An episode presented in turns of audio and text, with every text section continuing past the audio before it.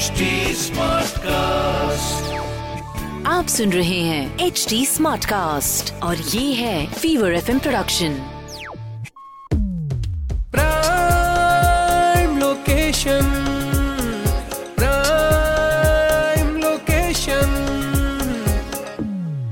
और क्या कहते हैं ये नंबर बड़ा शुभ है। तो आज एक शुभ शुरुआत हो रही है। इक्कीसवा एपिसोड। ट्वेंटी फ़र्स्ट एपिसोड लेकर आ गए आपके साथ हम प्राइम लोकेशन के इस पॉडकास्ट का। जी हाँ मेरा नाम है वैभव साथ में है Sona. Welcome to the podcast of prime location ये जो शुभ शुरुआत है ये मैं और वैभव कर रहे हैं बड़े ही बड़े ही दिल से खुश होकर। क्योंकि इक्कीस जैसे वैभव ने बताया बिल्कुल शुभ माना जाता है एंड शुभता की ओर थोड़ा सा आगे बढ़ता है। और आपको बताते हैं कि कई बार सक्सेसफुल इन्वेस्टिंग आप समझ नहीं पाते होगे कि किस लिए होती है या क्यों होती है? So successful investing is about managing risk not avoiding it इसीलिए इसीलिए आपको इन्वेस्टिंग का कैलकुलेटेड रिस्क लेना ही चाहिए। Right right. नहीं तो आपके पैसे बैंक में पड़े पड़े वो इन्फ्लेशन को भी ना बीट नहीं कर पाएँगे। तो क्या करना है? ज़िंदगी में अगर आगे बढ़ना है वो कहते हैं ना रिस्क है तो इश्क है। सो इन्वेस्ट ज़रूर करिए और इन्वेस्टमेंट के लिए रियल एस्टेट को ज़रूर कंसिडर करो। तो चलिए भाई, आज का हमारा शो शुरू करते हैं प्राइम लोकेशन और सबसे पहले, हमारा जो वायरल सवाल है मतलब जो हमने खोज के निकाला है, उसके ऊपर चर्चा करते हैं कि आखिरकार ये क्यों इम्पोर्टेंट है जानना आपके लिए भी, हमारे लिए। तो सवाल की ओर बढ़ते हैं। वायरल सवाल। सो so बेसिकली क्या होता है ना कि रहने के लिए एक घर तो खरीद लेते हैं लोग पर अब रियल एस्टेट में इन्वेस्टमेंट के लिए ऑप्शंस भी देखते हैं कई सारे लोग Right. तो ये जानना बहुत ज़्यादा ज़रूरी है कि कमर्शियल लैंड में इन्वेस्टमेंट का आइडिया कितना बेटर हो? सकता है? माय गॉड माय गॉड तो इसी सवाल का जवाब लेने के लिए हमारे साथ मास्टर्स इंफ्रा के डायरेक्टर निखिल आनंद जी मौजूद हैं। निखिल सर सवाल बड़ा इंटरेस्टिंग है और उसको मैं थोड़ा सा जानना चाहूँगा क्योंकि जितने भी लोग अभी हमें सुन रहे हैं ना उनके जहन में भी इस सवाल को सुनने के बाद ये सवाल का क्वेश्चन मार्क कैसे छप सा गया होगा। So let's do this commercial land अपने आप में एक अच्छी इन्वेस्टमेंट रहती है लेकिन अगर आप आपकी इन्वेस्टमेंट का साइज़ क्या है, उसके ऊपर डिपेंड करता है कि अगर आपके पास ज़्यादा पैसा है और आप लैंड लेकर के बनाते हैं तो वो अच्छी है।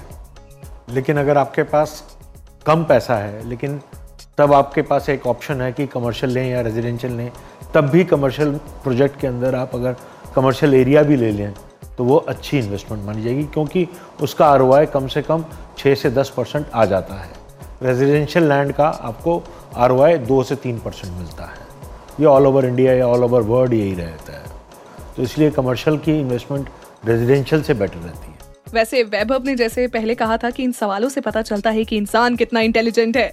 पर हमारे professional real estate expert mister Nikhil का जवाब सुनकर आई एम श्योर ये भी कहना बहुत ज़्यादा ज़रूरी है कि जवाबों से पता चलता है कि इंसान इंटेलिजेंट होने के साथ साथ कितना मच्योर है। इट्स एक्चुअली अमेजिंग लेकिन अगर आपका कोई सवाल है तो आप हमसे पूछ सकते हो। We are available on Instagram R J underscore Sona 95 and R J Vaibhav on Instagram हमसे सवाल आप पूछ सकते हो अपने। एंड इसी के साथ हम लोग व्हाट्सएप पर भी अवेलेबल हैं नाइन फाइव ज़ीरो सिक्स एक सौ चार, एक सौ चार अब भाई देखो सवालों का दौर छिड़ा ही है तो वैभव एक सवाल और है। जी। तुम्हें पता चल गया होगा अब हम रियल एस्टेट की डिक्शनरी की ओर जाए। इसीलिए मैंने खोल के रखे तुम पूछो।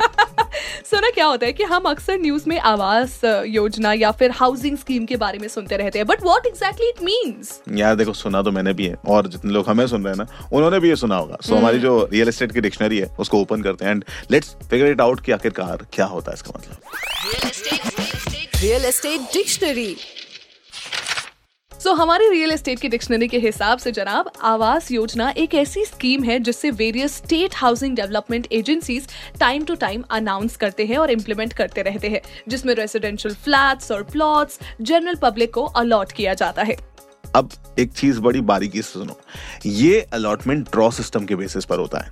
सो जिस भी टाउन या सिटी में आवास योजना इंप्लीमेंट की जा रही है, वहाँ फ्लैट या प्लॉट सिर्फ़ उन्हें ही मिलेगा जिनके नाम पर पहले से कोई रियल एस्टेट प्रॉपर्टी नहीं एब्सोल्युटली अब उससे भी ध्यान से इस बात को सुनिए।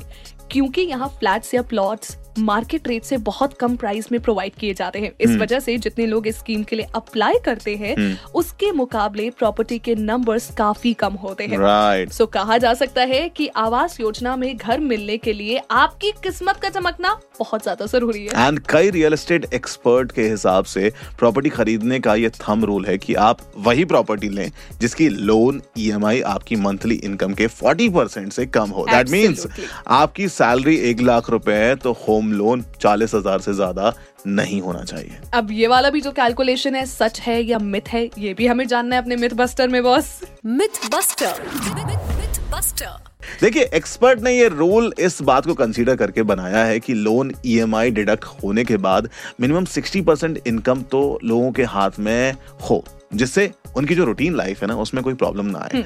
और मंथली स्पेंड के एक सब्जेक्टिव मैटर भी है तो ये पर्सन टू पर्सन कई बार वेरी भी कर जाता है। अब इसी बात को एक एग्ज़ाम्पल के तौर पे समझने की कोशिश करते हैं। सो मान लीजिए आपकी इनकम पचास हज़ार है। Okay. तो उसमें से बीस हज़ार हो गए आपका फोर्टी परसेंट Right. अगर आप सिंगल है तो डेफिनेटली आपके मंथली एक्सपेंसेस कम हो सकते हैं रादर देन अगर आपकी फैमिली है तो। hmm. और हो सकता है इस केस में सिंगल पर्सन के मंथली एक्सपेंसेस तीस हज़ार के अंदर ही हो तो वो बीस हज़ार आराम से ईएमआई अफोर्ड कर सकता है। Right Right. वही अगर फैमिली के एक्सपेंसेस ही चालीस हज़ार है तो उनका बीस हज़ार EMI देना इज़ इम्पॉसिबल कई बार ऐसा भी होता है कि हमें अपने मंथली एक्सपेंसेस पता ही नहीं होते। और जब होम लोन की बात आती है तो हमें लगता है कि यार फोर्टी परसेंट रूल के हिसाब से ईएमआई के लिए रेडी हो जाते हैं। हम पर जब एक्चुअल में ईएमआई स्टार्ट होती है तब स्टार्ट होता है मनी खर्च और फिर पैसों का जुगाड़ जो कभी हो पाता है और कभी नहीं।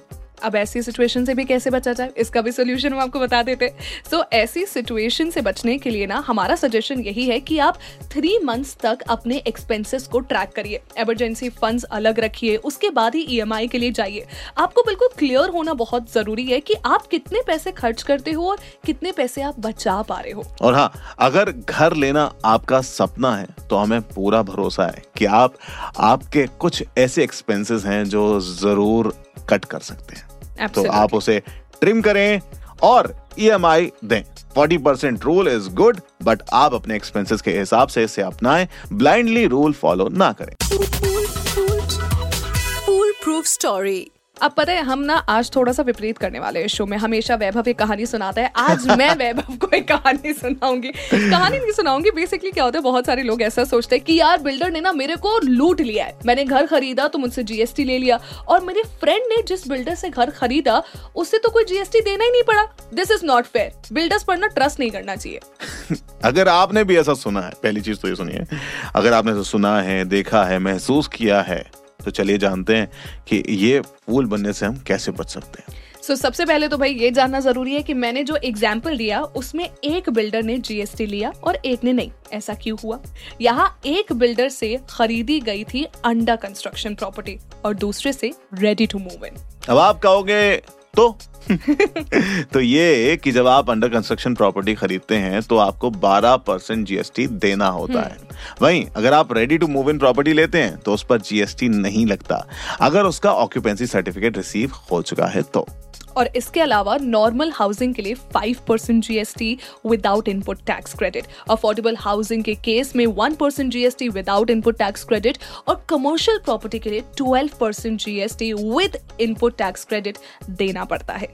सो यहाँ आपको कोई फूल नहीं बना रहा है। अलग अलग हाउसिंग के लिए जीएसटी भी अलग अलग है।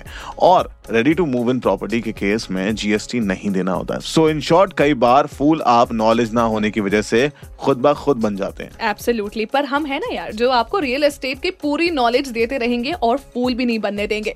सो so, ये वाला जो एपिसोड है अगर आपको पसंद आया हो so we are very happy वैसे इस वेब एपिसोड को आप जो है वीडियो के फॉर्मेट में भी देख सकते हैं। ये आपको यूट्यूब पे मिलेगा the name of Fever prime location on that note, Webhav and Sora are signing off with this podcast. बाकी आपके अगर कोई सवाल हैं तो ज़रूर हमसे पूछिए। Yes we are available on social media handle at the rate H T Smartcast और ऐसे ही पॉडकास्ट सुनने के लिए आप लॉग इन कर सकते हैं W W W dot H T Smartcast dot com पर।